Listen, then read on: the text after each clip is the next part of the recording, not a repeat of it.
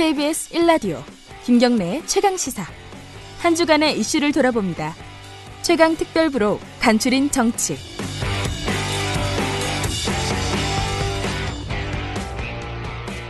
사법농단 의혹 사건의 정점인 양승태 전 대법원장이 검찰 조사를 받았습니다. 18일 검찰은 양 전 대법원장에 대한 구속영장을 청구했습니다. 사법농단 진실규명 이루어질 수 있을지 전망해 봅니다. 1월 14일 법사위 여당 간사인 더불어민주당 송기현 의원의 인터뷰입니다. 안녕하세요. 네, 안녕하세요. 양승태 전 대법원장이 대법원 앞에서 네, 네. 예, 담벼락 성명을 발표하는 모습을 보셨죠? 네, TV로요? 맞습니다. 예, 네. 어떤 생각이 드셨습니까? 어, 좀 안타깝죠. 어, 전직 대법원장이 이제 검찰 조사 받는 게 헌정사상 처음 있는 일이죠. 네. 어, 그동안 뭐 판사님들 한 100여 명이 전역이 판사들이 조사를 받았고요. 네. 검사 30명이 수사 참여해서 법원 행정처 또 김현장 여러 자료를 확보해가지고 조사했는 것 같습니다. 네.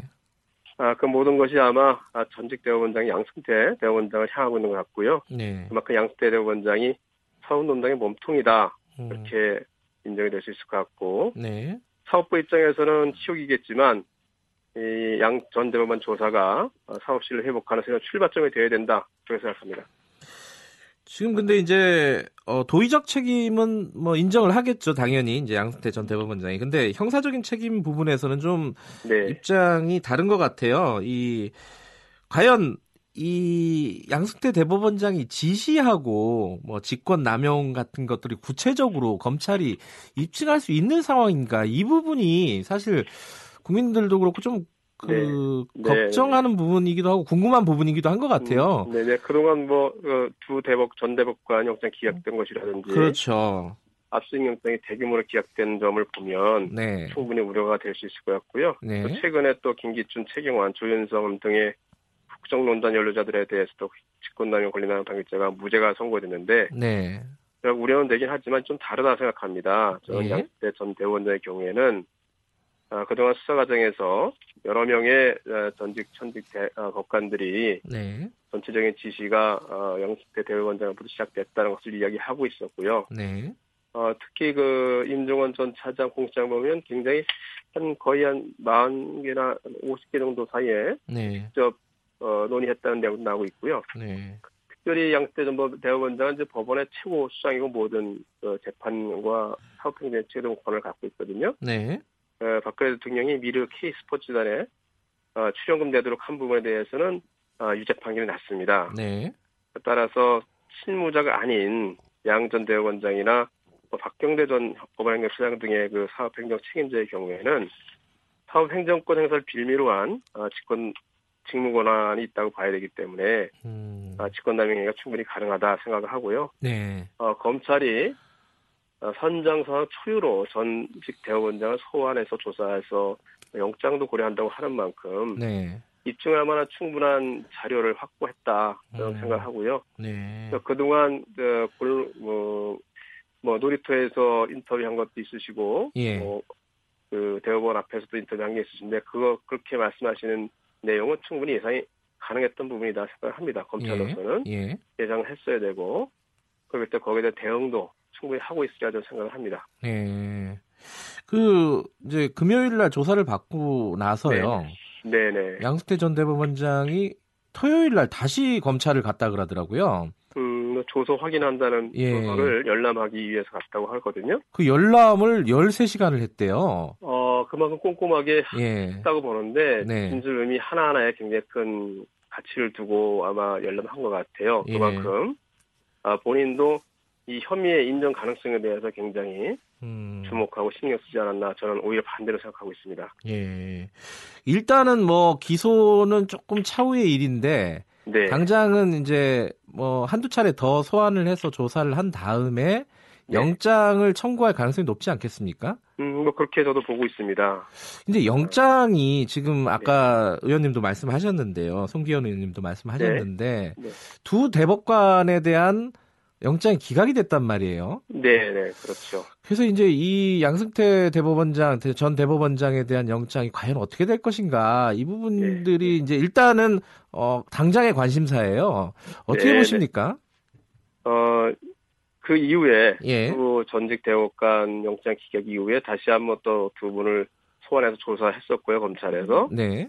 그 이후로 이제 최종적인 단계로 양승태 전 대법원장을 소환해 조사하고 영장 청구까지 고려한다고 하면 기존에 기각된 거에 대한 대비도 충분히 했으리라 생각이 되고 네. 어, 공개되지 아니한 자료가 있으리라 생각이 하기도 하고요. 네. 또 한편으로는 이제 그 양 전 대법원장이 법원 앞에서 대법원 앞에서 기자회견 한 것은 네.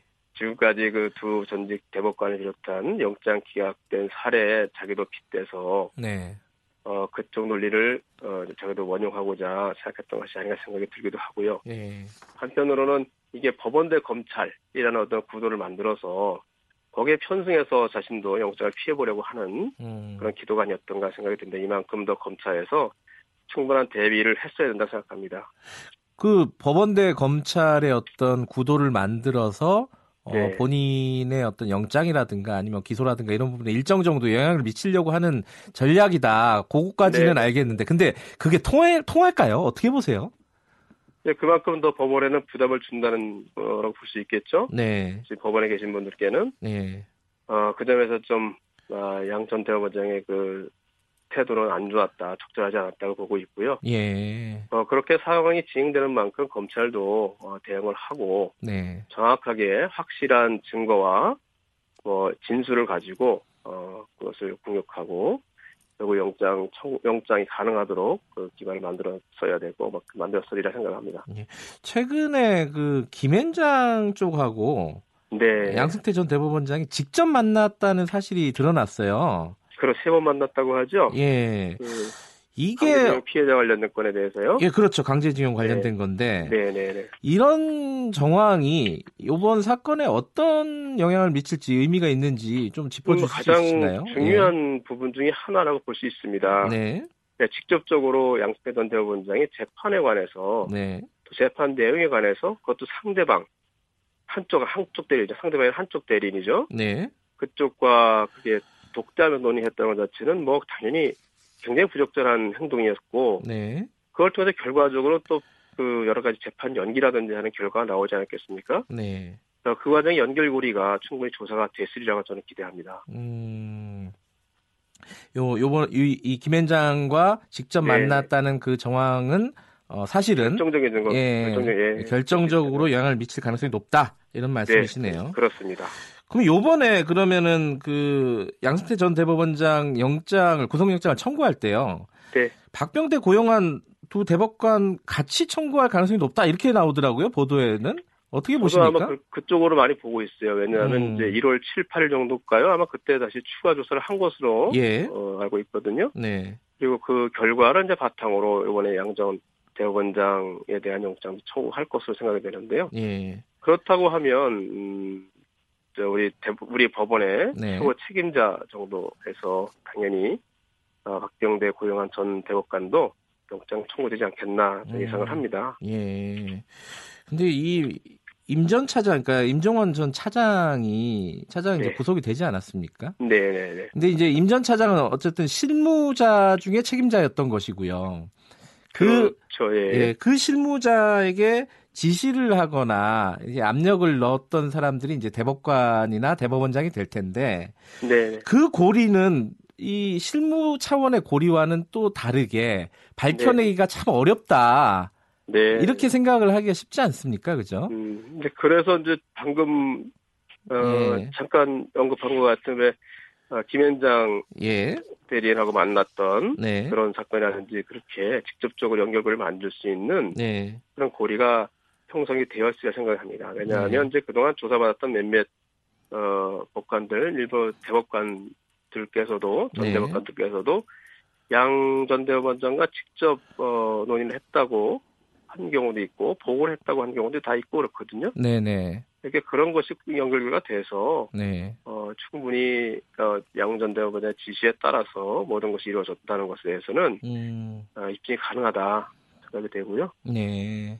이런 부분에서 좀 더 검찰에서 네. 어, 그 보완 조사를 하지 않았겠습니까? 영장이 기각, 기각되면서 네. 그러면서 이제 원래는 작년 말 12월 말에 아마 양전 대법원장에도 영장 청구했을 것이다. 소환 조사하고 영장 청구했을 것이다 예상을 했었는데 그게 한 달 정도 늦어졌으니까 네. 약간 그 과정이 아마 그런 추가 소명 자료를 확보하는 과정이었나 그렇게 생각합니다. 이 송기현 의원님은 뭐 법사위 여당 간사이기도 하시고 네, 네, 검사 출신이시잖아요, 또. 네 그렇습니다. 그 임종원 전 차장의 영장이라든가 아, 공소장 뭐 이런 네. 것들을 검토하시고 최근에 뭐 상황들을 종합적으로 보실 때 네, 아, 이거 좀 어려운 얘기지만은 양승태 전 대법원장 구속영장이 발부가 될까요? 어떨까요? 이게 뭐좀 음. 약간 성급하지만은 그냥 궁금해서 한번 여쭤봅니다. 예. 저는 그, 그 이후에 조사된 부분도 이제 예. 포함해서요. 네. 그런 여러 증거가 양전 대법원장이 이 사업 신뢰를 흔든 사업농단의 핵심이고 몸통이다 하는 것을 지목하고 있다고 생각합니다. 그만큼 충분히 차고 넘치는 증거가 있다고 생각이 되고요. 네. 어, 제가 박 전 대통령 그 사례에서도 얘기했지만 어, 말씀드렸지만 예, 양전 대법원장의 경우에도 직권남용이 성립될 수 있는 법리가 충분히 네. 구성될 수 있다 생각도 합니다. 예. 그런 면에서는 영장 반려 가능성이 높다 생각이 되고요. 네. 그 부분에 대해서는 검찰도 준비를 여러 개 했을 거로 생각이 되고 예. 법원도 잘 판단하자 생각을 합니다. 그 사법농단과 관련된 여러 가지 이제 사후 후속 조치들은 지금 이제 네. 수사와 기소 이런 게 한 축이라고 하면은 또 네. 다른 한 축은 이제 국회에서 벌어지는 일들 아니겠습니까? 네 네 네. 네, 저희들이 야당하고 협의를 이제 하고 있습니다. 탄핵. 예. 탄핵 문제 어떻게 되고 문제죠. 있습니까? 어디까지 갔어요? 그 법, 어, 법관 지금 뭐 탄핵이요? 저희는 예. 이제 그 공개적으로 탄핵을 하겠다고 네. 어, 발표했었던 야당들과 협의를 하는 중에 있습니다. 네. 그러니까 다음 음, 우리 국회 본회의가 열릴 예. 일정이 잡히는 대로 어, 좀 본격적인 어, 진행을 할 저는 계획을 갖고 있습니다. 다만 그 과정에서 다른 야당과의 협의가 굉장히 필요하기 때문에 어, 현재는 야당과 협의 중이다 이렇게 음. 말씀드릴 수 있을 것 같습니다. 근데 그 여섯 명으로 어, 네. 이제 정리가 됐다라는 보, 일부 보도가 있었어요. 음, 그 의견은 이제 여러 개 있습니다. 네 명일 수도 있고요, 여섯 명일 아. 수도 있고 다섯 명일 수도 있고. 예. 그러니까 저희들이 그 말씀을 드린 이유는 다른 야당들과 지금 음. 협의를 하고 있기 때문에 네. 그 야당의 의견을 저희들도 같이 조율해야 되는 부분이 있습니다. 예. 거기에 따라서 인원이 4명일 수도 있고 6명이 될 수도 있고 7명이 될 수도 있고 그렇게 될 수 있습니다. 야당들이 이제 뭐 자유한국당은 이 아, 탄핵에 대해서는 정의당하고 이제 예, 민주평화당이라고 말씀드릴 수 있습니다. 그죠. 그 자유한국당은 이제 반대를 하고 있는 거고요. 그죠? 바른미래당은 아주 중립적이고요. 예. 바른미래당 뭐 기소를 좀 보고 나서 네, 판단을 네, 하자 맞습니다. 이런 입장인데 근데 민주평화당도 좀 약간 적극적이지 않다라는 얘기들이 어. 들리던데 어떻습니까? 최근에 뭐 정치적인 환경에 따라 그렇게 됐죠. 예. 원래 민정당도 아, 적극적으로 추진한다는 의지가 있었는데요. 예. 어, 어제 그 부분이 이제 발표가 났습니다만은 송금두 의원하고 이용호 의원의 입당권과 관련해서 네. 어, 저희 당과의 협의가 원만하지 않았던 사정이 있었습니다. 아하. 예. 네, 그 과정 때문에 어, 원래는 본래 계획은 이제 지난해 말 12월 정도에 네. 어, 두 야당과 협의를 좀 완료하고 싶었는데 네. 예, 좀 지연되고 있는 그런 상황입니다. 그 두 야당하고 협조가 논의가 협의가 된다면은 마무리가 네. 된다면은 또 바른미래당하고 자유민주당하고 아 자유한국당하고 상관없이 어 추진할 계획이신 건가요? 그러면은? 아, 뭐 같이 협의를 구하, 협조를 구할 수 있도록 최대한 노력을 하겠습니다. 예. 근데 워낙 이제 자유한국당 경우에는 반대하는 기가 강하고요. 예. 바른미래당은 이제 말씀드린 것처럼 기소율 보장 예. 하고 있기 때문에 그런 과정에서 개별적으로 있는데 의견이 다를 수 있을 것 같아요. 아 그래요. 다양한 노력은 이제 할 예정입니다. 예, 노력은 하겠지만 어 그게 되지 않을 경우에는 독자적으로 갈 수도 있다 이런 말씀이시네요. 그렇습니다. 네. 아 마지막으로 시간도 없, 시간이 없지만 한 가지만 더 여쭤보면요. 네. 그 법원 행정처 개혁하는 문제 이제 법원에서 그 셀프 개혁안이 오지 않았습니까? 그 네. 국- 국회에서 그게 논의가 되고 있어요. 어떻습니까? 아, 이제 사개특위에서 이제 법원 소위가 있습니다. 예, 예. 그 법원 소위에서 논의 중에 있고요. 예. 어, 그, 아마 그 부분은 비교적 여야 간에 네. 아, 이견이 많지 않은 부분이라서 예. 어, 조정이 가능할 수 있지 않을까 예상하고 있습니다. 알겠습니다. 오늘 여기까지 듣겠습니다. 네. 고맙습니다. 네, 감사합니다. 더불어민주당 어, 송기원 의원님이었습니다.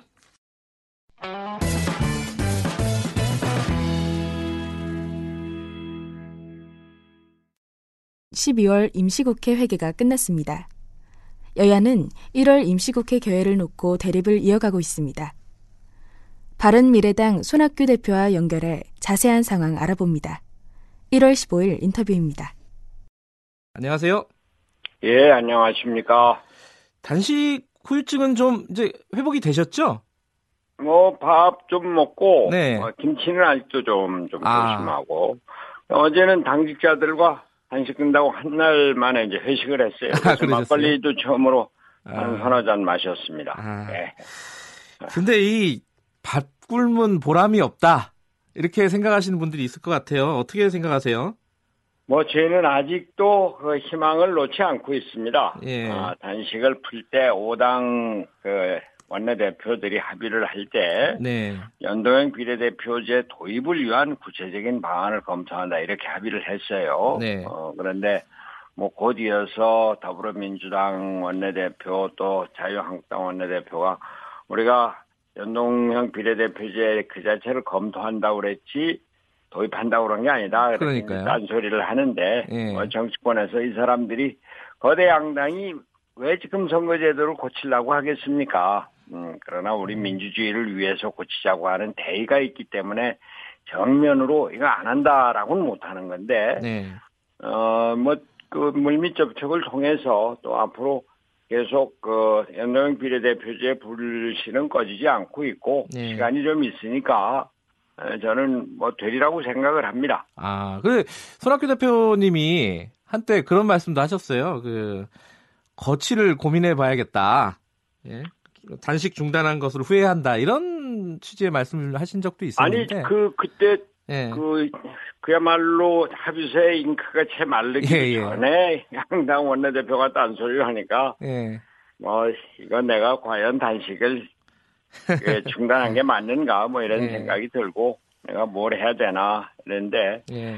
하여튼 이 거대 양당이 미래원적인 태도를 보이고 예. 또 대통령도 이번 신년 뭐 기자회견에서 어, 저 정치 개혁에 대해서는 아무런 얘기가 없었어요. 예. 저는 그래도 우리가 경제를 세우려면은 정치가 개혁이 돼서 국회에서 그저 정당 간의 합의가 이루어져야 되고 그것을 위해서는 선거제도 개편이 있어야 된다. 네. 이런 정도의 언급이 있었으면 기대를 했는데 뭐 그런 게 없었습니다. 대통령도 소극적 자세이긴 한데 네.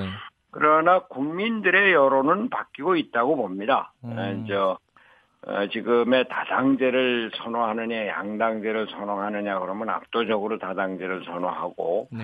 연동형 비례대표제가 내용은 뭔지 잘 모르겠다고는 하지만 그래도 찬성이 뭐 최근에 12월 14일에 갤럽 여론조사를 보면은 연동형 비례대표제 찬성이 47.6% 반대가 35.1% 연동형 비례대 쪽으로 많이 옮겨져 가고 있어요. 예. 음, 그래서 국민의 여론이 바뀌고 있기 때문에 정치권도 결국은 뭐 연동형 비례대표제 그 채택으로 가지 않을까 그렇게 희망을 하고 있습니다. 근데 지금 아까 어, 거대 양당이라고 표현을 하셨는데요. 예, 예. 더불어민주당하고 자유한국당 네. 이 선거제도를 뭐, 뭐 때문에 고치려고 하겠습니까? 이렇게 말씀하셨잖아요. 예. 국민들이 보기에는 뭐 이렇게 어, 눈에 딱 뚜렷하게 안 보일 수가 있어요. 좀 설명 좀 해주세요. 왜 두 양당이 이렇게 소극적이라고 보시는 거예요? 선거제 개편에 대해서? 말이죠. 지난 지방선거 때 보면은 네, 더불어민주당이 서울시 의회 선거에서 전체 얻은 득표수가 50.2%예요. 예, 그런데 의석수로 보면은 92%를 갖고 갔어요. 네, 그러니까 단순 다수제, 그러니까 한 표만 많아도 당선이 되는 거니까, 그러니까 이저 쏠림 현상이 있는 거죠. 네, 그래서 이것을 우리 국민들이 선거들 저 어, 더불어민주당에 예를 들면 예를 들어서 40%를 줬다 지지를 했다 그러면 전체적으로 의석수 300석 중에 40% 120석을 갖고 가는 겁니다. 네, 또 뭐 저 자유한국당에 25%를 줬다 그러면 300 곱하기 25 그러면 이뭐 75석이잖아요. 뭐 그렇게 되는 것이고. 예, 그래, 그런데 거기서 그러니까 저 40% 했을 때 120석이면 지역구가 80석이 됐다 그러면 40석을 비례대표로 갖고 가는 겁니다. 어, 그런 식으로 해서 국민의 지지에 비례해서 의석수를 갖는 것 이것이 민주적인 제도고 국민의 뜻이 반영되는 거죠. 그러나 지금 거대 양당은 이 아 우리가 저한 그 표라도 많으면 의석을 갖고 가는 그런 체제에서 득을 볼 수 있으니까 그걸 왜 놀라고 음. 하겠어요. 그렇지만 전 세계적으로 예, 예. 이런 그 비례 그 연동형 비례대표제가 대세인 만큼 그걸 거스를 수는 없을 겁니다. 근데 그 홍영표 원내대표 더불어민주당 어, 네. 이렇게 얘기를 했어요. 선거제 개혁보다 국회 개혁이 먼저다. 이, 이 말씀은 어떻게 생각하세요? 국회 개혁 어떻게 하자는 거죠? 아, 뭐 국회 선진화법 이런 걸 좀 손을 봐야 된다 이런 취지더라고요. 그런데 네. 이 지금 우리 경제가 아주 어렵잖아요. 네. 어, 그 소득주도 성장이다, 뭐 최저임금 인상이다, 네. 뭐저 선거제, 아저 저 그 노동시간 네. 급격한 단축이다 이런 걸로 아주 경제가 어려워졌는데 여당 국회의원들이 국회에서 우리 선거, 우리 경제가 어렵다는 얘기 말 한마디라도 합니까? 아니, 그러니까 경제 얘기가 아니라 그, 지금 국회 아니, 아니, 예, 예. 그러니까 국회의원들이 자기 얘기를 할 수 있어야죠. 예. 뭐, 저, 그, 그 국회 제도 이런 것보다도 네. 국회가 국민의 뜻에 따라서 그 비율에 따라서 이 선택이 돼야지 국회의원들이 아. 국민의 뜻을 받들어서 예. 아 이거 저 우리가 지역 활동을 하느라고 시장 상인들 만나고 자영업자들 만나보니 경제가 엉망입니다. 이거 소득주도 성장 폐기해야 됩니다. 이런 얘기 여당 국회의원 말 한마디나 해요? 예. 국회에서 말 한마디나 합니까? 의원총회에서 말 한마디나 합니까? 또는 저 기자회견에서 말 한마디나 합니까? 음. 이렇게 국민의 뜻이 반영되는 제도로 바꾸는 것이 먼저다 그 얘기죠. 예. 네? 그러니까 선거제 개 혁이 더 중요하다. 지금 그 홍영표 의원이 얘기한 아니, 대표가 얘기한 국회 개혁보다 개혁이 중요한 것은 말이죠. 이 예. 더불어민주당이 지난번 촛불혁명으로 집권을 했는데 촛불혁명으로 정권만 바뀌었지 제도가 하나도 바뀌지 않았어요. 예. 대통령이 모든 걸 갖고 있는 것.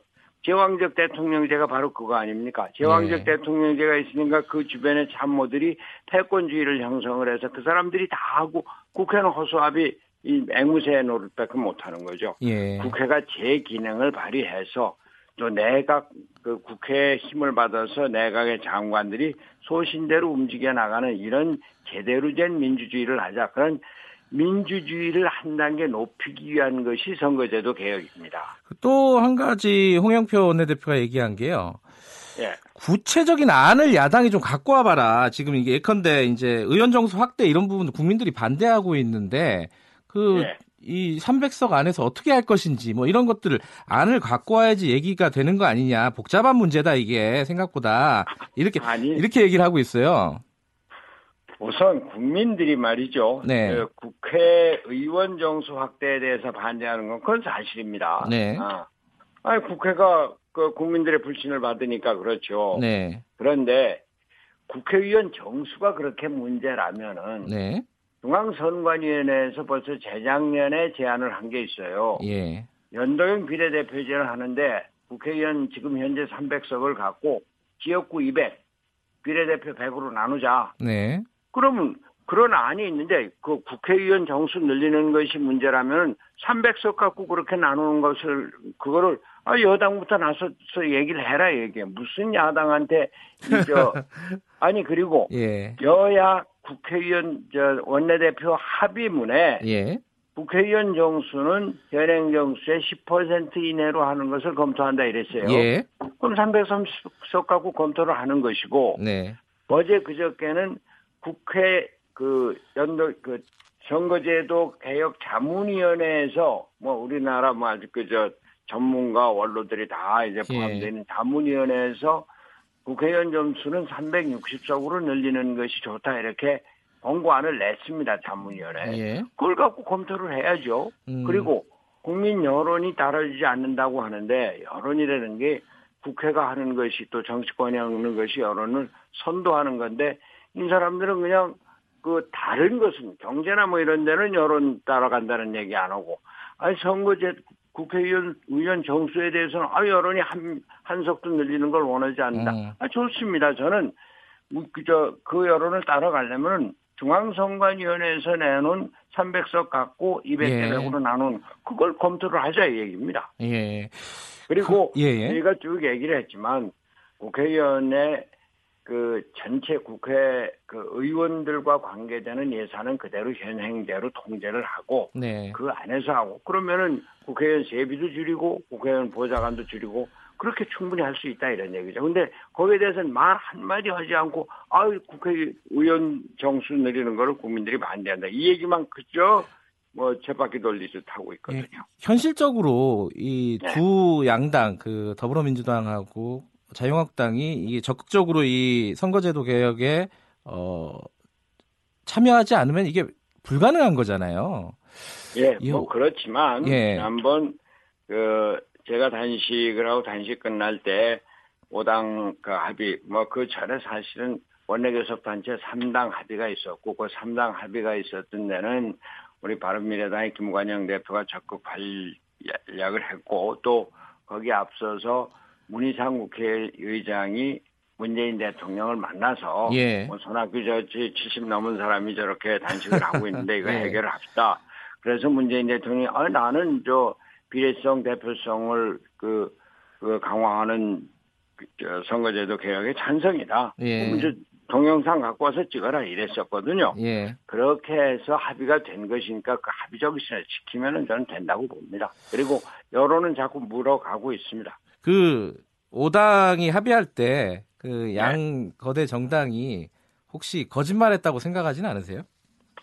뭐, 이제, 제가 단식을 하고 이재명 네. 대표하고 단식을 하고 그러니까 억지로 한 건 있지만 그래도 국민 여론이 네. 선거제도가 개편이 돼야 된다. 네. 이 다당제를 선호한다. 이런 그 연동형 비례대표제 선, 그를 지지한다. 이런 것들이 있으니까 네. 뭐 국민 여론을 무시할 수 없었던 거라고 보고 네. 결국은 저는 선거제도 개편은 되리라고 봅니다. 아, 좀 그래도 낙관을 하시네요. 제가 보기엔 현실적으로 좀 쉽지 않겠다 이런 생각도 좀 들던데. 아니 근데 지금 네. 먼저 원내 대표들 간에 계속 그 논의를 하고 있고 물밑 네. 접촉을 하고 있고 뭐 분위기는 물어 물어 가고 있다고 생각을 합니다. 예, 알겠습니다. 그, 또 다시 단식하시는 일은 없어야 될 텐데요. 알겠습니다. 오늘 여기까지 듣겠습니다. 고맙습니다. 네네 감사합니다. 바른미래당 손학규 대표였습니다.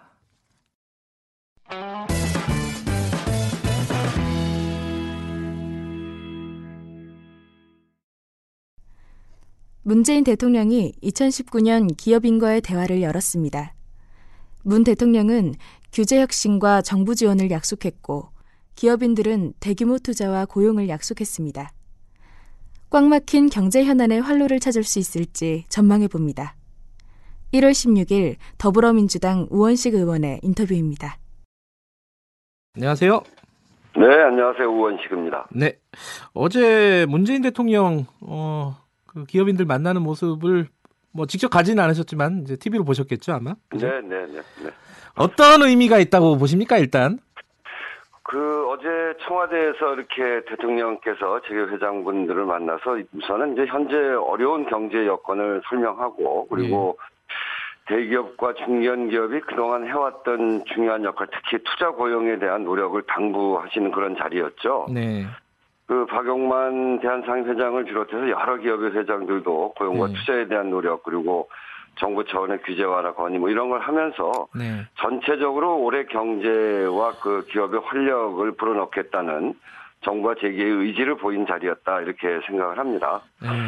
예, 지난 한 해를 거치면서 미중 무역 분쟁 등 그 세계 경제 침체 속에서 우리 경제도 일자리가 감소되는 등 여러 가지 어려움이 많았었잖아요. 네. 예, 특히나 문재인 대통령께서 어제 그런 점들을 어, 직접 다양한 통계 수치까지 인용하면서 투자와 일자리 창출을 당부했고 네.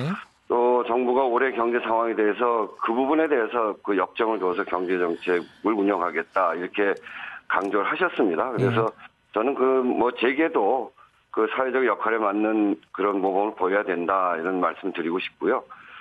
특히 이제 지난해 삼성을 비롯한 주요 그룹들이 대규모 투자를 약속을 했었는데 예. 이 약속이 잘 지켜지고 또 그 과정에서 중소협력업체나 자영업 소상 어, 소상공인과의 상생 협력 노력이 매우 중요하다 이렇게 생각을 합니다. 그런 점들을 전체적으로 확인하는 자리였다 이렇게 근데. 의원님도 잘 아시겠지만요. 더 잘 아시겠지만은 이게 뭐 어느 정부나 어느 정권이나 그리고 뭐 해마다 이런 행사들이 열립니다. 그 기업인들하고 대통령하고 특히 만나는 자리가요. 네. 아, 외국에서는 이런 거 잘 안 한다 그러던데 어쨌든 우리나라에서는 이게 자주 열리는데 네. 네. 이게 이 자리에서는 다 약속도 하고 해요. 근데 이게 제대로 된 적이 별로 없다는 평가들이 있어요. 그러니까 일단 뭐 둘이 만나는 거 청와대와 재계가 만나가지고 분위기 화기애애한 분위기 연출하는 거 어, 여기까지는 네. 보여주는데 그 이후에 약속들이 지켜지지 않는다. 특히 뭐 투자 약속이나 이런 것들이요. 이런 부분들은 좀 비판적으로 보신- 보는 시각이 있습니다. 이건 어떻게 생각하세요? 그렇죠. 그래서 그래서 이제 말씀드린 건데 네. 지금 규제 개혁이나 이렇게 기업들이 요구하고 있는 바는 네. 어, 작년에 규제 샌드박스 법을 통과시키고 이런 과정을 통해서 저희 저희 정부 문재인 정부가 그 역할들을 해 나가고 네. 국회에서 뒷받침하고 있거든요. 네. 근데 그렇게 하는 이유는 어, 결국은 어, 투자를 통한 경기 활성화 그리고 고용을 창출해내는 이런 네. 과정을 만들어내려고 네. 정부가 노력을 하고 있는 거죠. 예. 그리고 이제 이, 이 정부의 노력이라고 하는 것이 어, 누구 누구 혼자 좋자고 하는 것이 아니라 기업을 비롯해서 네. 어, 우리 전체 경제를 활성화시키자고 하는 것이기 때문에 정부의 이런 노력을 이제 기업들이 적극적으로 그, 또 응답도 하고 그래야 된다고 봅니다. 그래서 작년에 했던 약속 이것을 올해는 이제 뭐 네. 본격적으로 이행 어, 해 나갈 나가야 된다 이렇게 생각하고 그러리라고 생각합니다. 그 어제 그, 그 예, 예. 과정에서 특히 중요한 거는 어, 공정 경제를 이루어 나가는 것이기 때문에 중소기업 그리고 협력업체 또 중소상공인 예. 어, 자영업 이런 부분들하고 상생 협력도 아주 중요한 부분이기 때문에 그런 부분들도 어, 깊이 또 생각해 가면서 기업이 역할을 어, 다해야 된다 이렇게 생각하죠. 국민들이 그거 바라지 않겠습니까? 근데 이제 어제 이제 나왔던 얘기 중에 뭐몇 가지 눈에 띄는 대목을 보면요. 어, 중견 기업인들 쪽에서는 이제 최저임금 어, 인상에 대한 좀 불만 섞인 목소리가 좀 많이 나왔고요. 그리고 네. 탈원전 정책에 대해, 대해서도 좀 불만이 있었어요. 그 재계 네. 쪽에서요. 이 이렇게 좀 약간 민원이지 않습니까? 어떻게 좀 해달라, 어떻게 해달라. 이거를 대통령이 직접 들어야 되는가? 이건 조금 어떻게 지금 생각해봐야 될 부분이 아닌가 싶어요. 이게 왜냐면 음. 실무 차원에서 다 진행되고 있는 일인데, 음, 아니 뭐 우리나라는 민주주의 사회이기 때문에 예, 또 어, 누구든지 무슨 이야기든지 할 수 있죠. 특히나 네. 이제 그 경제 활성화라고 하는 게 우리 사회 가장 중요한 화두 중에 하나가 돼 있는데 거기에 중요한 경제 주체로서 기업인들이 네, 어, 생각하는 여러 가지 어려움은 이야기할 수 있습니다. 예, 그러나 이제 그것이 기업의 관점만이 아니라 예, 국- 국가 전체의 양극화 또는 어, 공정한 경제 이런 것들을 만들어가기 위해서 그런 정책들을 어떻게 볼 것인가라고 하는 것은 이 사회적 대화 속에서 문제를 풀어 나가야 되는 거죠. 그런 점들에 대해서 대통령에게 이야기할 수 있고 또 예. 대통령께서는 어 또 그 다른 측면들 이런 것들 가지고 또 잘 설득해 나가고 예. 그런 속에서 조정해 가는 거 아니겠습니까? 네, 그 사회적 대화라고 말씀하셨으니까 노동계 얘기를 좀 해야 될 것 같아요. 네. 더군다나 이제 어, 의원님께서는 을지로위원회 위원장이기도 하셨고 이쪽에 네. 이제 관심이 많으신 분인데 청와대가 이제 그 재계랑 만났으니까 노동계랑을 좀 대화를 해야 되지 않느냐 이런 얘기도 있어요. 어떻게 계획이 좀 진행되고 있습니까? 어떻게 됩니까 지금? 어, 이 경제 주체를 만나는 거는 이미 이제 그, 어, 대통령께서 진행을 하고 있습니다. 지난 예. 7일에는 중소벤처기업을 만났고요. 그리고 자영업 소상공인과의 만남도 준비하고 있는 것으로 예, 제가 알고 있습니다. 예, 이 노동계 역시 핵심 경제 주체 아니겠습니까? 그렇죠. 특히나 예, 문재인 대통령께서는 주요 공약 중에 하나가 노동 존중 사회입니다. 그래서 취임 직후에 가장 먼저 한 일 중에 하나가 어 2017년 5월 12일이었죠. 예, 대표적인 공공기관이자 또 비정규직이 가장 많은 인천공항공사를 찾아가서 공공부문 비정규직의 정규직화 이거를 어, 대통령 1호 약속으로 이렇게 내놓으신 바가 있습니다. 네, 이제 그런 점에서 어, 노동계를 만나는 거는 어, 그 언제든지 할 수 있는 일이고 또 해야 되는 일입니다. 특히나 우리 사회에서는 어, 지난 11월 그 사회적 대화기구로서 경제사회 노동위원회를 어, 만들어서 출범을 시켰는데 예. 민주노총이 불참하지 않았습니까? 예. 그래서 다양한 노동 의제를 다루는 사회적 대화 기구로서의 위상을 제대로 세우지 못했습니다. 예. 여기 이제 최저임금 결정의 그 체계 개편이나 탄력 아, 탄력 근로제 이런 중요한 노동 정책도 그리고 노동계의 여러 의견 이런 것들을 어, 노동계가 완전히 참여한 사회적 대화기구의 복원 이거는 꼭 필요한 일이기 때문에 예. 이 부분을 정부와 여당에서 잘 알고 있고요. 예. 그런 참여를 위해서 여러 가지 고민을 해가면서 어, 노동계가 참여할 수 있도록 그렇게 하는 일도 정부 여당이 해야 되는 일이죠. 그 지난 11일에요. 어, 네. 우원식 의원님이 어, 청와대 쪽 인사들하고 네네. 어, 민주노총 위원장 김영환 위원장을 만나셨죠? 네네 만났습니다. 그 김수현 정책실장도 있었고요 그 자리에 네네네. 어떤 얘기가 오고 갔습니까? 어, 그 특별한 의제를 갖고 만난 자리는 아니고요. 서로 네. 편하게 한번 뭐 심탄하게 이야기해보자 아, 이런 네. 자리였습니다. 네, 어, 특히 이제 뭐 저희로서는 관심이 민주노총이 앞에서 말씀드린 경사노위 참여를 어, 놓고서 이제 정기 대의원대를 앞두고 있지 않습니까? 네, 내부에서 여러 이견들도 있고 그래서 그 전망이 쉽지 않아 보이는 상황으로 저희들은 보고 있습니다. 네, 근데 이제 사회적 대화를 기조로 하는 현 집행부가 경사노위에 참여하겠다는 방침을 대의원대에서 결정할 건데 우리 정부로서도 민주노총이 어떤 고민과 생각을 갖고 있는지 네. 들어보고 사회적 대화 참여에 필요한 것이 뭐가 있는지 이런 걸 좀 잘 알아야 한다는 차원에서 제가 제안을 해서 만난 자리였고요. 예, 대화 주제는 뭐 여러 가지 뭐 다양하게 했습니다. 이 네. 경사노위 참여에 대한 서로의 생각이나 현재 벌어지고 있는 정부의 노동 정책 그리고 네. 사회적으로 문제되고 있는 다양한 노동 이슈에 대해서 서로 의견을 나눴고요. 예. 그런 이야기들을 쭉 어, 서로 그 생각을 나누는 자리였죠. 지금 그 청와대에서 민주노총하고 토론 형식으로 면담을 하겠다. 네. 이런 얘기들이 나오고 있어요. 보도들이 나오고 있는데 이 네. 부분도 좀 논의가 됐나요? 어떻습니까? 그런 그렇게 뭐 날짜를 뭐 약속하거나 뭐 예. 딱 만난다 이런 뭐 언제 시한을 정하 이런 건 전혀 아니고요. 예. 어, 면담에 대해서는 그뭐 여건이 허락하면 뭐 네. 만날 용의는 있다 뭐 이런 아주 원칙적인 음. 그런 원론적인 이야기 정도는 있었던 것으로 기억합니다. 그런데 그 저기 아까 말씀하신 민주노총 대의원 대회 전에 네. 어 만나야지 뭔가 대의원 대회 때 그 집행부가 민주노총 집행부가 대의원들 상대로 좀 어, 설득할 수 있는 그런 좀 여지가 마련되지 않을까라는 생각도 드는데 그 전에 좀 만남이 이루어지지 않을까라는 예측이 있어요. 어떻습니까? 그건 뭐 제가 판단할 문제가 아니었어요. 아니 그 의원님께서 이렇게 주재한 자리라고 하셔가지고 어, 아니 그런 이제 만남 네. 그저 경사노위를 중심으로 해서 사회적 대화를 예. 대화 기구를 제대로 만들어가는 일에 관심이 많기 때문에 네. 어떤 고민이 있는지 서로 소통할 필요가 있겠다 해서 만든 자리고요. 예. 근데 이제 대통령과의 면담, 면담까지 이렇게 연결되어지는 문제는 청와대가 판단할 일이니까요. 예. 정책실장도 있었다 그래가지고 그 네, 얘기가 네. 좀 구체 적으로 나오지 않았나. 아마 나왔을 텐데 저한테 말씀 못 하시는 거겠죠? 음, 아니, 뭐, 그렇진 않습니다. 지금 민주노총이 몇 가지 부분에 대해서 정부하고 의견이 달라요. 어, 네, 탄력 네. 근로제도 그렇고요. 최저임금 결정 구조 바꾸는 거 이원화 그쪽도 그렇고 광주형 일자리도 그렇고 이게 하나같이 좀 만만치 않은 문제입니다. 지금 네, 이거 이 그렇죠. 부분 어떻게 풀어가야 됩니까? 이거?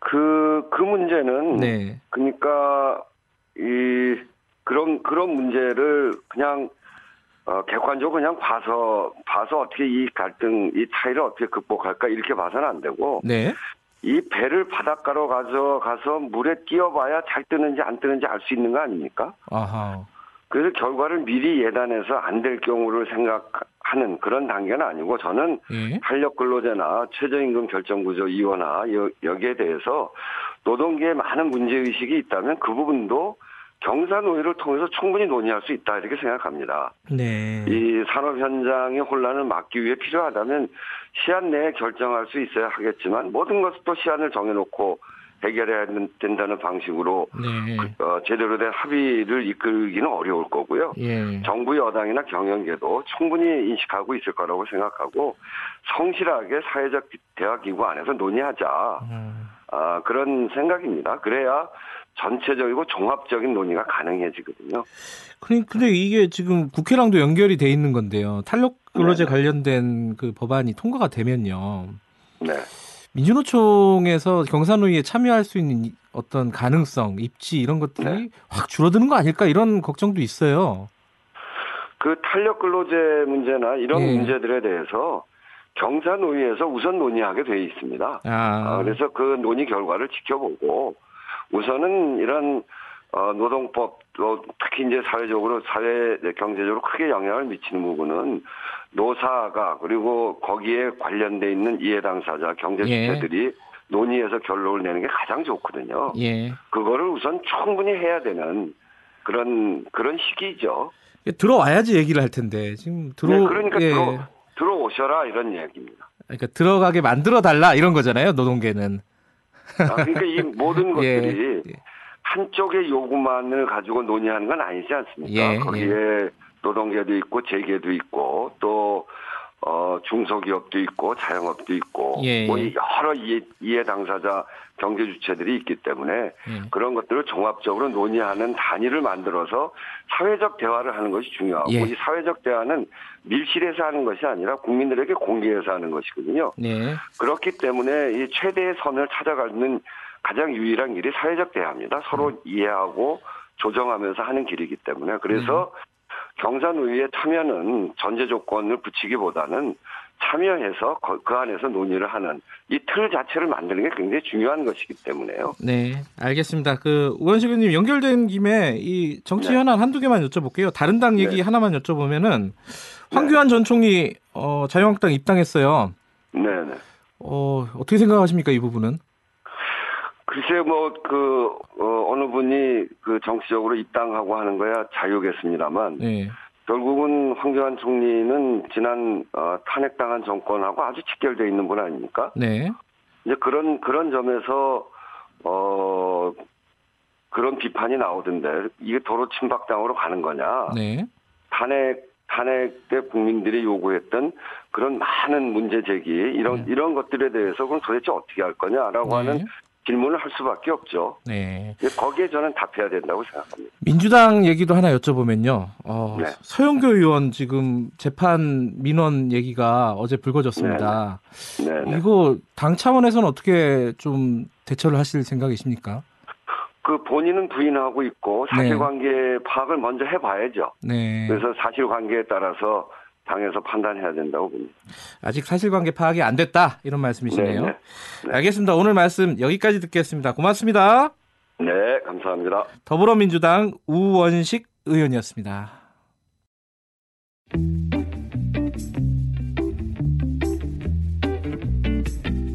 여러분께서는 지금 뉴스타파 김경래 기자가 진행하는 KBS 일라디오 김경래의 최강 시사를 듣고 계십니다.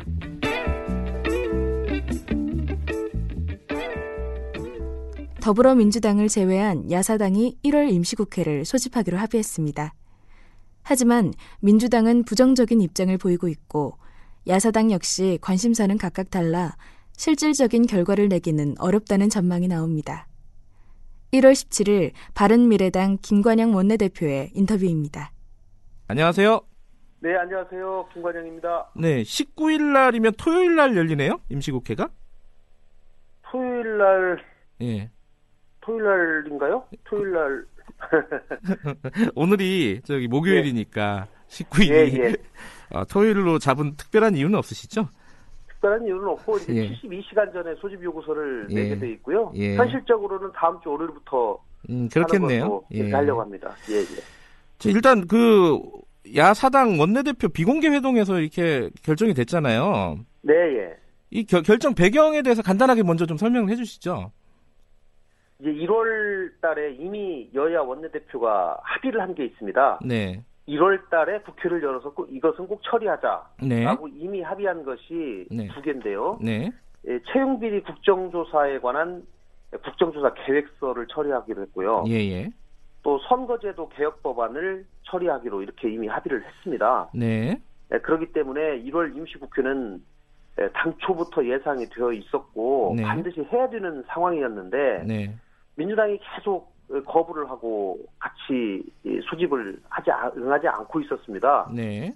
민주당이 이렇게 국회를 거부하는 이유는 뭐 한 가지입니다. 그동안 지금 문제가 되고 있던 김태우 씨, 신재민 씨, 뭐 정무 행정관 이런 것들을 점검할 상임위를 열어서 현안 보고를 제대로 받고 에, 진상 규명하자 이제 이런 문제에 대해서 정쟁의 소지가 있다. 연초에 대통령께서 경제 행보하는데 국회에서 괜히 정쟁 일으키는 것처럼 보여주면은 안 된다. 네. 라고 하면서 계속 거부를 하고 있거든요. 네. 근데 국회는 행정부를 견제해야 되는 것이 국회의 원래의 사명이고 또 정부 여당은 민생 법안이 급하다. 뭐 공수처법, 국정원법, 개혁 법안 급하다고 하는데 이런 거를 논의를 해야 되는데 국회가 뭐 아예 열리지가 않으니까 그래서 이제 나머지 네 개 당이 예, 임시국회 열기로 합의한 겁니다. 일단은 그 김태우 씨 관련된 그 예. 김태우 수사관이요.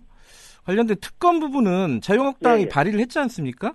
예, 예. 그 다른 당들 입장은 어때요? 특히 이제 바른미래당 입장은 어떻습니까? 이제 지난번에 에, 한 일주일 전에 자유한국당, 바른미래당, 민주평화당 이 네. 세개 당이 이 같이 뭐 합의해서 발표한 게 있습니다. 네. 1월달 안에 선거제도 이 개혁법안 처리하도록 노력하고 아 그때 저희 단식 직후에요, 그죠? 아닙니다, 아닙니다. 그거는 작년 12월 15일 아 그렇죠, 그렇죠. 예. 이번에 이제 지난주에 다시 발표를 했는데 아 그랬어요, 네. 특검에 관해서는 이제 기본적으로 검찰 수사 철저한 수사를 촉구하고 네. 특검을 언제 발의할지에 대해서는 에, 방법과 시기에 대해서는 계속 논의해 나가자 네. 이렇게 했는데 네.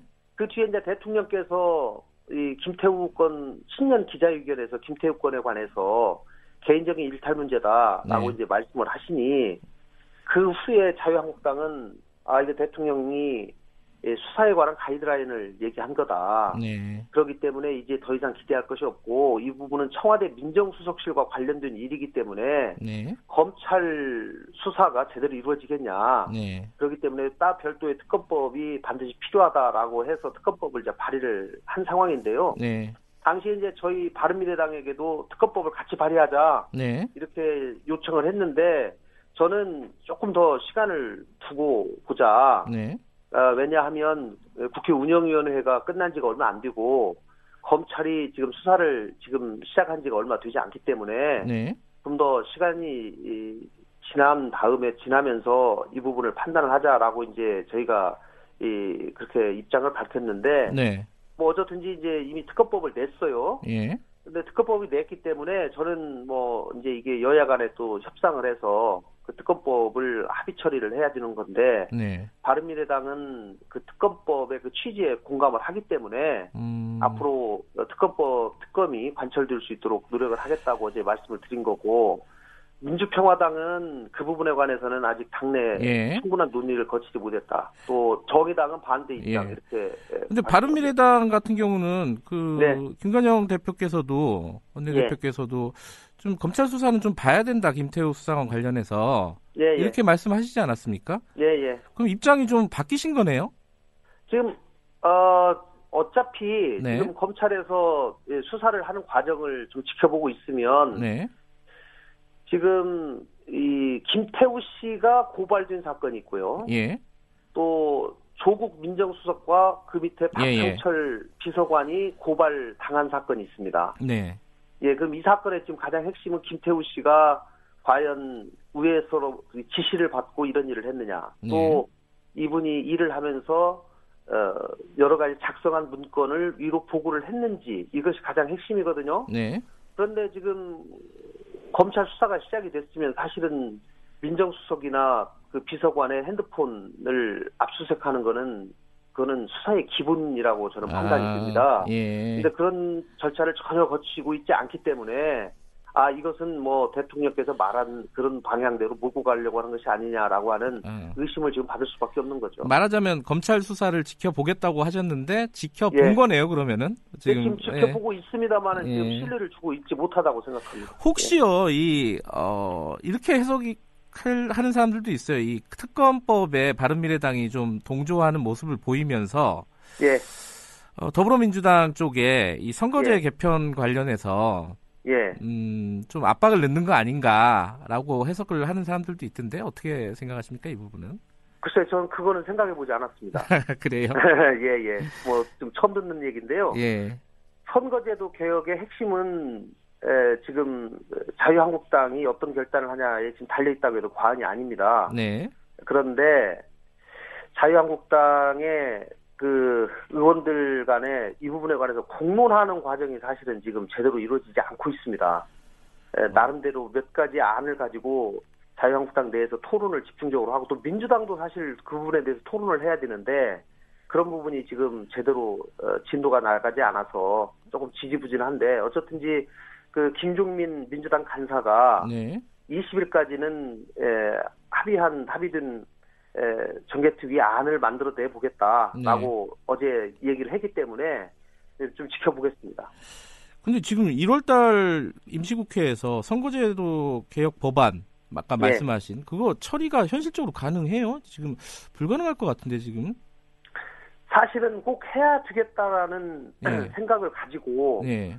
좀 절박한 마음을 가지고 임해야 되는데 네, 네. 뭐 아이, 그 합의는 했지만 네. 뭐안 지켜도 그만이다 네. 이런 생각을 만약에 갖는다고 하면 네. 사실 그런 좀 분위기가 또 감지가 됩니다. 음. 근데 저는 그렇게 이런 식으로 된다면 앞으로 원내대표 간에 어떤 것을 합의를 하겠습니까? 네. 예, 이 전부 다 모여가지고 합의하고 국민들 앞에 발표까지 한 내용인데 이거를 헌시착처럼 이렇게 버린다고 하면 앞으로 원내대표 간에 합의할 일도 없죠. 그때 단식 끝나고 나서 이, 이 부분 합의가 있었잖아요. 예, 예.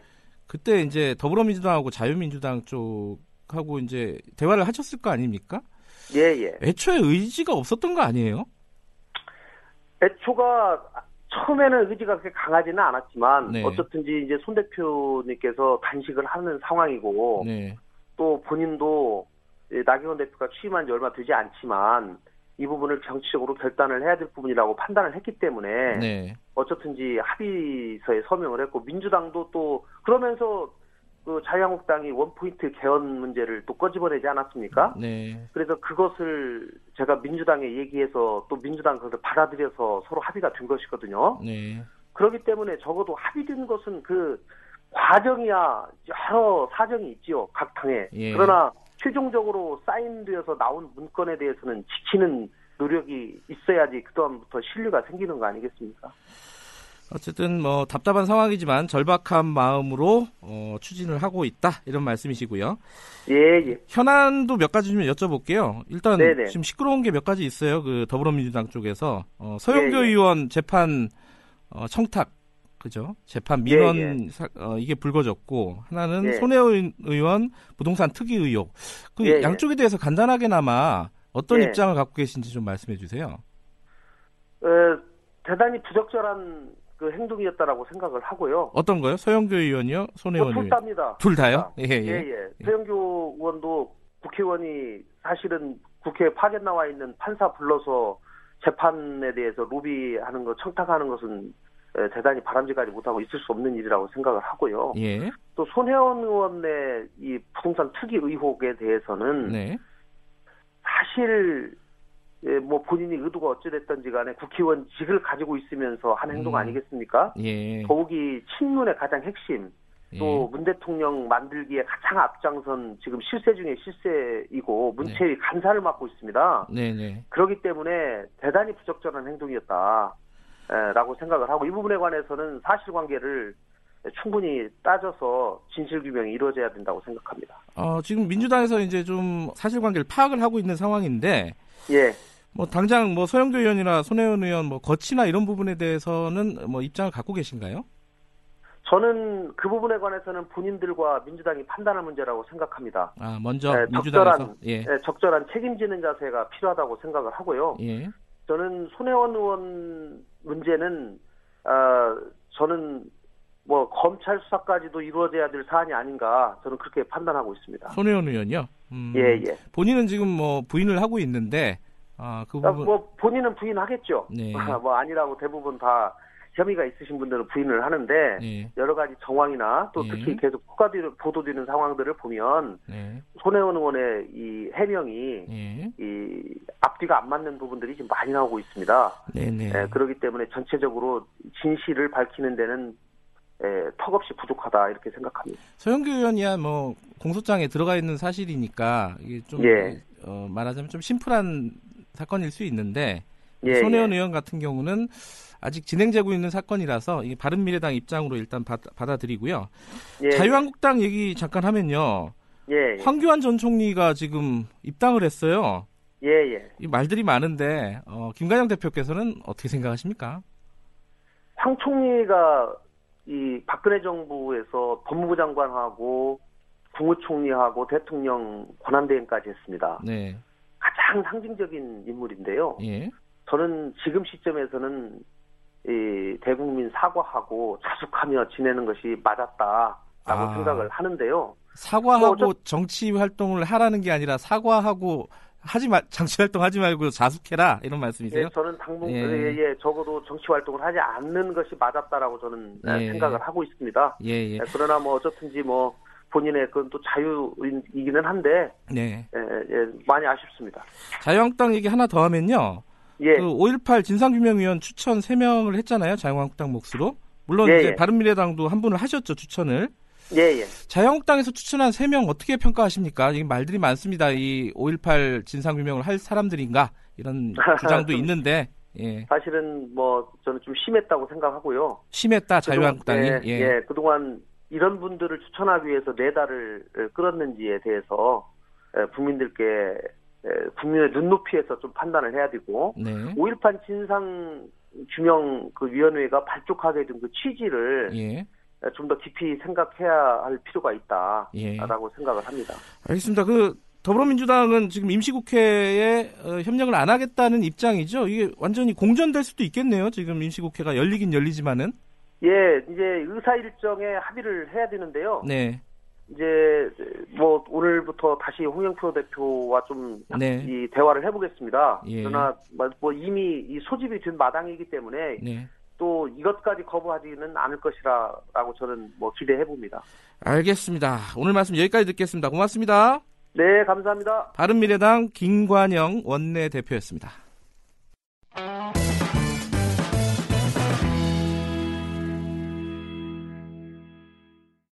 지난 17일 오후 더불어민주당이 부동산 투기 의혹을 받고 있는 손혜원 의원과 재판 청탁 의혹을 받는 서영교 의원에 대한 당 차원의 조치 결과를 발표했습니다.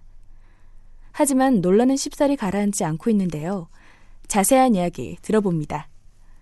1월 18일 최고의 정치 더불어민주당 박주민 의원과 자유한국당 윤영석 수석대변인 만나봅니다.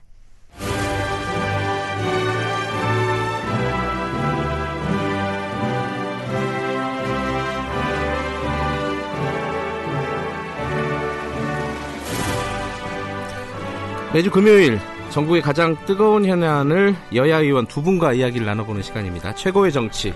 오늘도 두 분 나와주셨는데요. 자유한국당 김영우 의원은 오늘 어, 지역구에서 아주 급한 일이 있으셔서 어, 윤영석 수석 대변인이 대신 나오셨습니다. 안녕하세요. 네, 안녕하십니까. 그리고 더불어민주당 박주민 의원 나와주시고요. 안녕하세요. 네, 안녕하십니까. 오늘은 뭐 두 분 다 예상하시다시피 이 손혜원 의원하고 서영교 의원 얘기 중심으로 할 수밖에 없을 것 같아요. 이게 가장 뜨거운 현안이라서 어제 일단은 더불어민주당에서 관련된 어, 대책이라고 할까요? 후속 방안을 내놨어요. 어, 서영교 의원은 자진 사퇴 수석 부대변 어, 부대표 자리를 자진 사퇴를 했고 그 의사를 수용하겠다 이렇게 일단 밝혔고요. 손 의원에 대해서는 일단 좀 판단을 보류하자 이렇게 나왔는데 일단은 박주민 의원님 이게 입장 정리가 이렇게 된 배경이나 이런 거 간단하게 좀 설명을 해주시죠. 우선 손혜원 의원의 경우에는 어, 투기 목적이 아니었다고 본인이 강력하게 해명하고 있는 가운데 네, 어, 지금까지 이제 목포 쪽에 어, 여러 가지 이제 그 집을 사고 하는 과정을 어, 대체적으로 공개적으로 해왔고요. 네. 어, 그리고 또 목포 현지에서의 어떤 예술인들이나 지역 주민들의 반응도 이게 어, 투기가 아니다라는 반론들도 계속 제기가 되고 있는 상황입니다. 예. 그래서 일단 투기 목적은 아닌 것으로 저희들은 봤고요. 어, 그렇지만 그렇다고 해서 이익 상충 문제나 이런 부분까지도 완전히 없는 것은 아니기 아닐 수 있기 때문에 그 네. 부분은 이제 계속 좀더 어, 조사도 하고 지켜도 보겠다 이렇게 입장을 밝힌 거고요. 예. 서영교 네, 의원. 서영교 의원의 경우에는 사안이 굉장히 저희들도 중하다 이렇게 봤습니다. 이렇게 네. 봤는데 본인 스스로 일단 수석 부대표직 어, 사임하고 또 운영이 사보임하고 윤리위도 역시 자기가 이제 더 이상 하지 않겠다라고 입장을 어, 밝혀왔기 때문에 우선은 그 의사를 좀 수용하는 형식으로 음. 어, 결정을 했습니다. 예. 자유한국당에서는 이런 어떤 어, 잘 더불어민주당의 어떤 후속 대책에 대해서 평가를 하신다면 어떻습니까, 윤영석 의원님? 우선 그 민주당이 집권 여당이기 때문에 네. 이런 여러 가지 대한민국의 어떤 개혁과 또 부정부패를 어, 일소해야 되는 그런 책임을 지고 있는 그런 여당입니다. 네. 여당이기 때문에 정말 그 민주당 의원에 대해서는 일반 국민들에 대해서보다 더 엄격한 잣대를 들이대고 더 엄격한 처벌을 해야 됩니다. 네. 그런데도 불구하고 일반 국민의 눈높이에서 볼 때도 지금 서영교 의원과 또 손혜원 의원에 대한 이 민주당의 처벌 수위는 그야말로 참 손방망이다. 그리고 미봉책이다 하는 그런 어, 생각이 들지 않을 수 없고요. 예. 앞으로 어, 국민적인 그 의혹과 국민적인 그 불만은 더 높아질 수밖에 없을 겁니다. 이 사안의 성격으로 볼 때요. 그래서 예. 앞으로 어, 민주당에서 좀 더 높은 수위를 수위의 처벌을 어, 분명히 해야 될 것입니다. 그 손혜원 의원 같은 경우에는요, 자유한국당에서 윤리위원회 징계 요구안 제출을 했나요? 할 예정이죠? 네, 저희가 이미 국회 윤리위원회에 이제 제소를 했습니다. 아, 한 건가요? 네. 예. 그러면은 이번 사건을 투기로 규정을 하시는 건가요? 자유한국당에서는? 네, 뭐 이거는 뭐 누가 보더라도 투기일 수밖에 없고요. 어, 한 개인이 그 손혜원 국회의원이 어, 국회의원의 그러한 권력과 지위를 이용해서 어, 전남 목포 지역의 그러한 문화재 거리로 지정될 수 있는 그러한 어, 미공개 정보를 어, 취득을 했다는 그런 의혹. 그리고 어, 15채의 그 건물을 지금 매입했다는 것까지 지금 드러나고 있습니다. 그래서 15채를 본인의 명의, 본인, 본인의 남편이 이사장으로 있는 문화재단의 명의, 또 그리고, 어, 군대에 지금 복무를 하고 있는 조카, 조카의 명의, 그리고 측근들의 명의로 해서 15채를 그 한 지역에 이걸 매입을 했다는 것은 뭐, 명백히 투기 의혹이 있다고 볼 수밖에 없고요. 그래서 어, 더 중요한 것은 그 이분이 이 손혜원 의원이 참 같은 국회의원으로서도 굉장히 부끄러운 일입니다.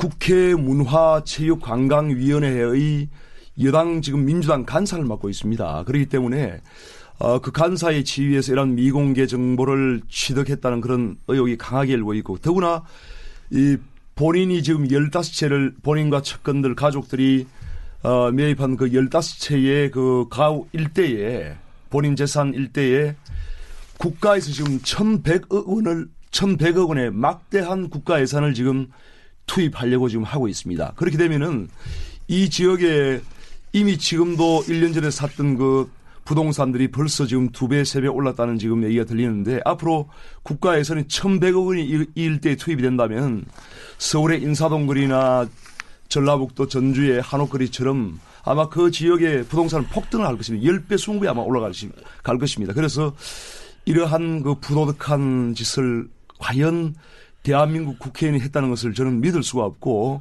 이것은 명백한 투기일 수밖에 없다는 예. 어, 생각을 저희들이 하고 지금 뭐 있습니다. 15곳이라고 하셨는데 지금 보도에 따르면은 뭐 16곳이라는 언론도 있고 뭐 20곳이라는 언론도 아, 있고 이게 이해할 수가 없습니다, 뭐. 약간씩 네. 지금 요 팩트에 대해서는 좀 다른데 일단 지금 명백한 투기다. 이 투기 부분과 두- 부분이 있고 국회의원으로서의 이익, 이익 상충 부분이 있는데 이 쟁점이 두 가지잖아요. 먼저 투기 부분에 대해서 좀 뭐랄까요? 지금 자유한국당 윤영석 의원이 말씀하신 부분에 대해서 좀 반론이라든지 어, 붙이고 싶은 말씀 있으시면은 우선 이제 의원님. 어, 투기라고 하는 것은 경제적 이익을 그 얻기 위한 네. 어, 그런 건데요. 실제로 어, 좀 그것과 반대되는 정황이 굉장히 많죠. 무슨 얘기냐면은 확실하게 좀 이익을 얻을 수 있는 부동산 투기로 예. 네. 확실하게 이익을 얻을 수 있는 아파트 재개발을 오히려 반대합니다. 아파트 재개발을 못하게 하려고 하고요. 또 그 거리에 있는 다른 주민들에게도 어, 제, 그런 방식의 재개발의 경우에 어, 하지 말아야 된다는 식의 입장을 여러 번 손혜원 의원이 밝히기도 하죠. 네. 어, 그런 부분이 있고 그 다음에 어, 지금까지 보면은 보통의 투기는 굉장히 조용하게 비공개에 비밀리에 하게 되는데 예. 어, 본인이 거기서 집을 사고 리모델링을 한다라는 내용들을 수시로 페이스북에 알리고 주위에 다른 사람들에게도 어, 그런 어떤 그, 그 구도심 재생과 문화재 보존을 위해서 같이 동참하라라는 얘기를 계속 해왔어요. 네. 동료 의원들한테도 그렇고 주, 주위 지인들한테도 그렇고요. 사실 이제 일반적으로 저희들이 봐- 보는 어, 투기의 모습과는 굉장히 다른 모습을 어, 보여준 거죠.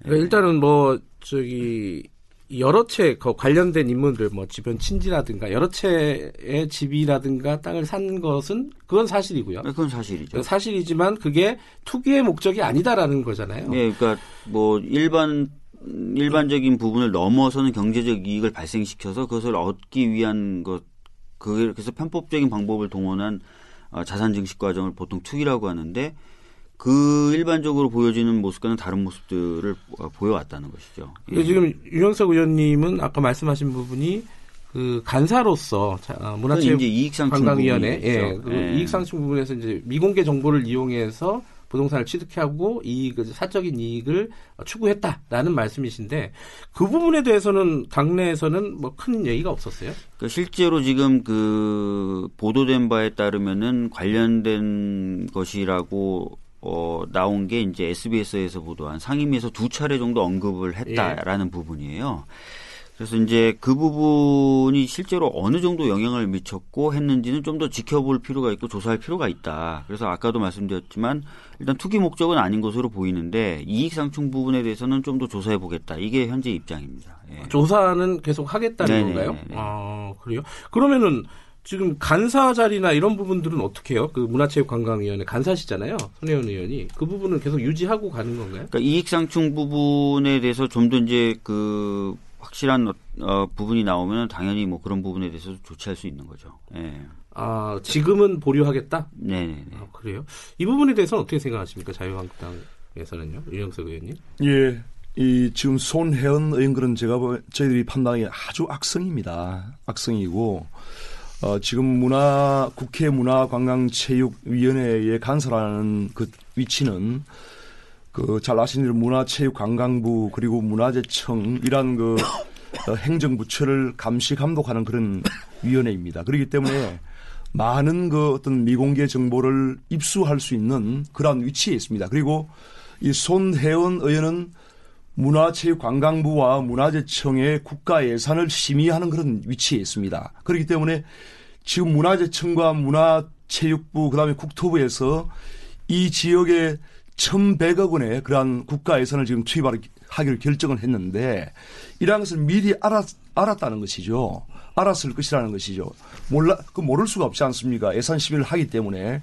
그래서 이 지역이 앞으로 1,100억 원의 국가 예산이 문재인 정부에 의해서 이 투- 예산이 투입이 되면은 필시 서울의 인사동 거리나 전라북도 전주의 그런 한옥거리처럼 아주 전국적인 관심을 받고 전국적인 관광지가 된다는 그런 확신을 한 겁니다, 이분이. 그래서 그렇게 될 경우에는 이 거리에 어떤 무- 부동산 값이나 또 모든 것이 폭등을 할 수밖에 없기 때문에 그러한 데 대해서 부동산 어떤 투기에 일각에는 있는 분이 아닌가 저희들은 판단을 하고 있고요. 그래서 아, 그게- 이러한 부분에서 어떤 국회 어, 그 소관 상임위원회 간사 자리에서 당연히 물러나야 됩니다. 물러나야 지금 되고. 지금 예. 말씀하시는 그래서 부분이 그런 것은 물러나지 않는다는 것은 사실- 민주당에서 이거 예, 앞으로 견딜 수가 없습니다. 사실관계하고 좀 다른 부분이 있고요. 예. 그러니까 무슨 얘기냐면 SBS의 보도에 따르더라도 어, 이게 무슨 예산이 그냥 목포 쪽에 바로 이렇게 천백억 이렇게 처- 책정되고 그런 건 그런 게 아닙니다. 아시다시피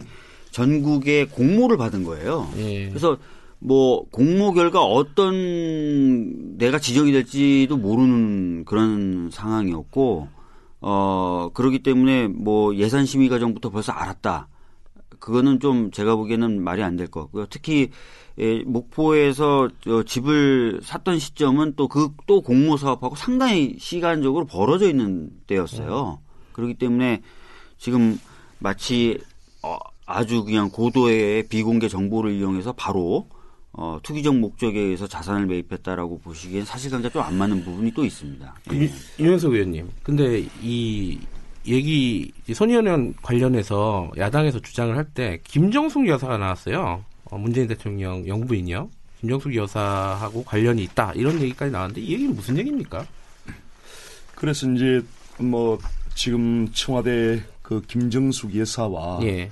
이 손혜원 의원은 뭐 특수한 게 있는 것입니다. 뭐, 지- 그래서 뭐, 뭐 어, 같은 친구 사이라고 하죠. 같은 이제 숙명여고 예. 어, 그 동기 동창이고 또 50년 동안 이제 같이 친 그, 그야말로 절친한 그런 관계로서 예. 네. 어, 숙명여 동창회에서 같이 활동을 한 그런 어, 관계에 있는 분입니다. 그래서 어, 문재인 대통령께서 이제 민주당 대표 시절에 이 손혜원 의원이 민주당 마포 지역에 이제 공천을 받은 겁니다. 그렇지 않습니까? 공천을 받았고 또한 국회의원이 되는 과정에서도 상당히 그런 특수관계가 작용을 하지 않았는가 하는 의혹이 지금 많이 제기, 제기가 되고 있지 않습니까? 그래서 어, 실제 그 민주당에서 손혜원 의원이 상당히 실세 국회의원으로서 활동을 한 겁니다. 네. 그리고 이게 뭐 이번 사건뿐만 아니고요. 한번 보십시오.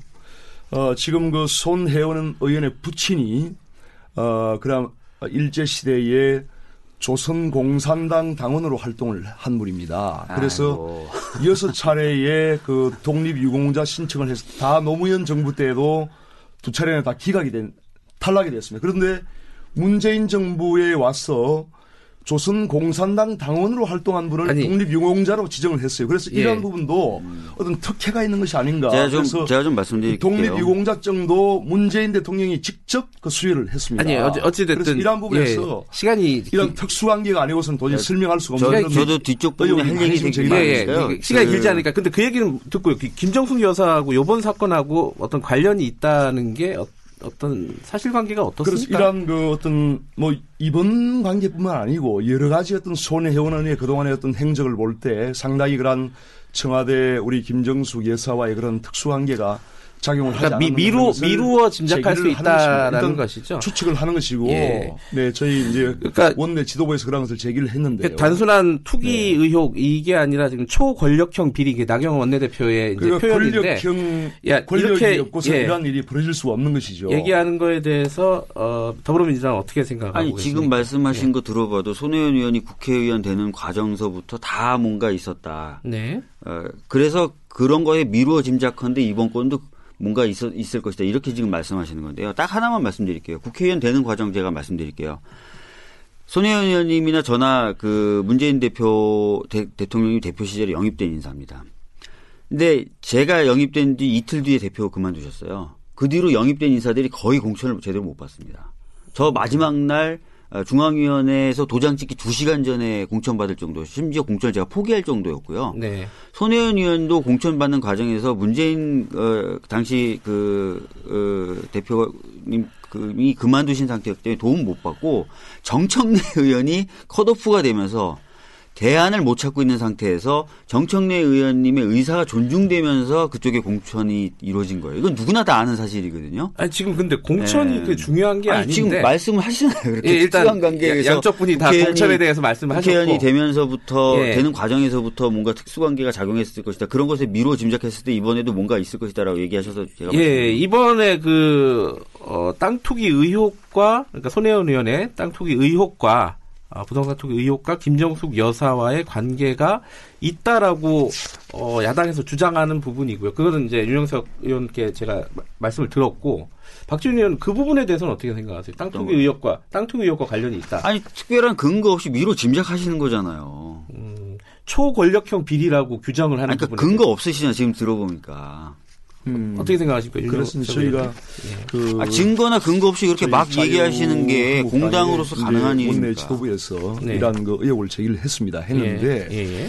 이제 그 근거는 결국은 이 손혜원 의원의 이러한 부동산 투기 의혹이라든지 또한 어, 본인의 어떤 부친이 여섯 차례나 어, 독립유공자에서 탈락한 그런 전력이 있고 노무현 정부에서도 두 차례나 탈락한 사람이 이번 정부에서 이렇게 어, 독립유공자로 지정이 된 것은 이러한 권력의 어떤 그러한 배경이 없이는 도저히 불가능한 것 아닌가 하는 그런 저희가 예. 의혹을 제기하는 것이고 알겠습니다. 그러한 부분에 대해서 근거는 앞으로 철저하게 밝혀야 된다고 저는 생각합니다. 어, 일단은 그 손희원 의원 어, 의혹 사건에 대해서는 일단 간사 자리, 그러니까 문화체육관광위원회 관사 자리는 좀 내려놔야 되지 않느냐 이게 자유한국당의 입장이고 어, 더불어민주당은 추가로 좀 조사를 하겠다 라는 거죠. 그죠? 그러니까 투기 목적은 아닌 것으로 보고 그, 간사로서의 이해상충 부분은 어, 더 조사를 해보겠다는. 그 조사 결과는 언제쯤 볼 수 있나요, 국민들은? 뭐 지금 뭐 저희들이 기한을 확정하고 조사하는 건 아니니까요. 예. 예. 어쨌든 이, 렇게 정리를 하죠. 일단 이, 이 손혜원 의원 이렇게 정리하고요. 서영교 의원 얘기를 좀 해야 될 것 같습니다. 지금 자유한국당 윤영석 의원하고요. 더불어민주당 박주민 의원이 어, 최고의 정치 토론 진행하고 있습니다. 서영교 의원은 음, 일단 당직은 어, 이제 사퇴하는 걸로 네네. 자진 사퇴하는 걸로 정리가 된 거죠. 네네. 그 부분에 대해서도 어, 자유한국당이 좀 할 얘기가 있는 것 같아요. 어떻습니까? 네, 참 저희가 이제 같은 국회의원으로서 네. 뭐 동료 국회의원 이런 부분에 대해서 참 비판을 하고 이렇게 하는 것은 뭐 저희들도 참 부끄러운 일입니다만은 네. 어, 세영교 의원의 경우에는 이제 우리 민주당의 원내 수석 부대표입니다. 그래서 상당히 이제 중요한 위치에 있는 분인데 물론 네. 이제 사임을 했지만 네.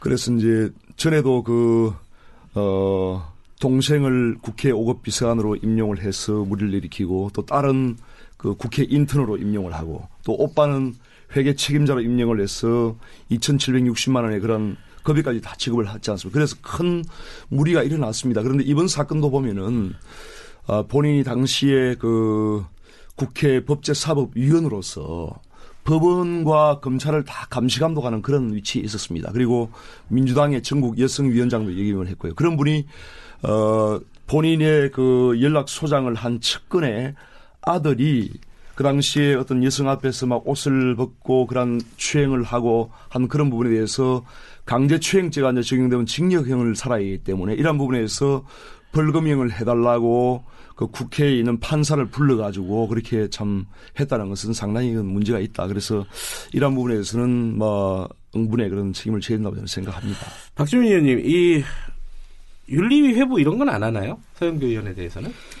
어, 일단 뭐 여러 이야기가 나왔습니다. 그리고 네. 사안이 중하다는 것에 대해서도 아까 말씀드렸던 것처럼 뭐 지도부라든지 당내에 많은 공감이 있었고요. 네. 그런데 일단은 우선은 본인이 어 스스로 의원직 사, 어, 저기 수석 사퇴하고 관련 상임위 다 사보임을 하겠다라고 해서 예. 일단 그것을 좀 수용하고 예. 이후에 좀 더 지켜보자 이런 식으로 좀 입장이 정해진 근데 이게. 지켜보겠다는 게 어 이게 검찰 공소장에 들어가 있는 내용이잖아요. 네. 그러면 사실관계가 어느 정도는 좀 나온 거 아니냐 이렇게 국민들 그렇게 생각할 수 있지 않습니까? 뭐 사실관계가 어느 정도 나왔다 이렇게 볼 수도 있습니다. 예. 예 근데 이제 어, 본인의 변소도 강력하게 있, 긴 있습니다. 근데 음.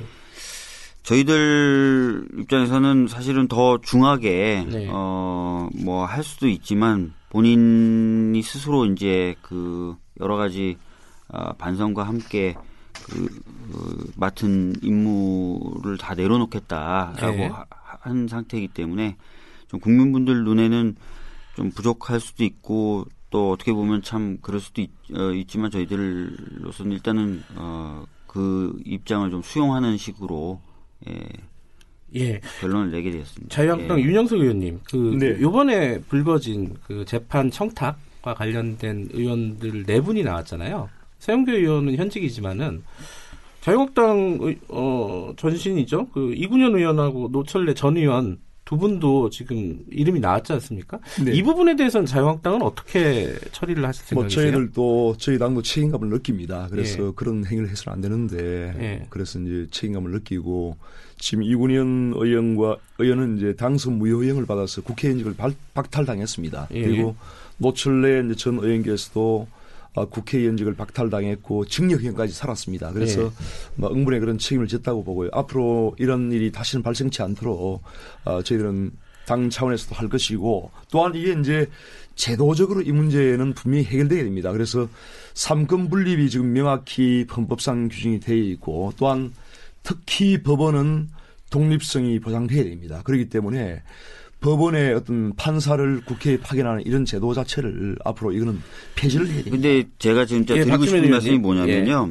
그 공소장을 아마 안 보신 것 같은데요. 네. 공소장을 보시면 노철래하고 이군현 의원이라는 두 분이 움직인 게 아니에요. 예. 그 두 분의 부탁을 받고 예. 현직 법사위원 자유한국당 소속 현직 법사위원이 2016년에 그러니까 음. 20대 국회 때 움직입니다. 네. 그러니까 행위자가 노철래 이군현이 아니라 노철래 이군현의 부탁을 받은 자유한국당 소속 법사위원이 있어요. 현직이요? 현직입니다. 예. 그런데 재밌는 거는 뭐 그 공소장 보면은 관련된 판사 이름, 정치인 이름이 다 실명으로 나옵니다. 네. 물론 이제 공개될 때 빛이 빵빵빵 처리가 돼서 비실명 처리가 돼 있지만 다 실명이 거론되는데 예. 이 자유한국당 법사위원은 아예 이름이 안 나와요. 이름이 안 나온다. 예. 그래서 기자들이 이 부분을 보도를 하고 싶어도 보도를 할 수가 없는 겁니다. 지금 상태에서. 왜냐하면 노철래 이군현 의원이 움직인 것도 아니고 그 두 분의 부탁을 받고 움직인 법사위원이 있는데 그 법사위원은 그냥 새누리당 소속 2016년 당시 새누리당 소속 법사위 위원 네. 이렇게만 나와요. 그래서 왜 검찰이 그러면 이 사람에 대한 것은 공소장에조차 이름을 안, 달, 안 담았는지 자유한국당은 왜 이 누군지 알 텐데 왜 이 사람에 대해서 전혀 언급을 안 하는지 노철래 이군현 의원은 움직이지도 않은 사람에 대해서는 저희들도 문제 제기하는 게 아니거든요. 유영석 의원님 누군지 예. 아시나요? 그거는 자유한국당 실명이 전혀 공개가 안 됐기 때문에 예. 뭐 누구인지 알 수는 없습니다. 아, 몇 명 안 되잖아요. 자유한국당 소속 그 그건 당시 뭐 법사위원 다섯 명 여섯 명밖에 안 되잖아요. 아, 알겠습니다. 물어보시죠. 알겠습니다. 예. 이, 이 부분 어, 조금 더 얘기하고 싶지만은 어, 이 시간이 금방 간다. 저는 이 얘기를 좀 더 길게 자. 하고 싶은데 시간이 없네요. 자, 자유한국당 윤영석 의원 그리고 더불어민주당 박주민 의원과 최고의 정치 진행했습니다. 두 분 모두 감사합니다. 네.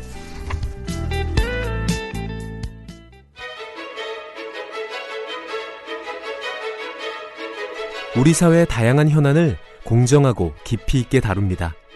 KBS 일라디오 김경래의 최강 시사.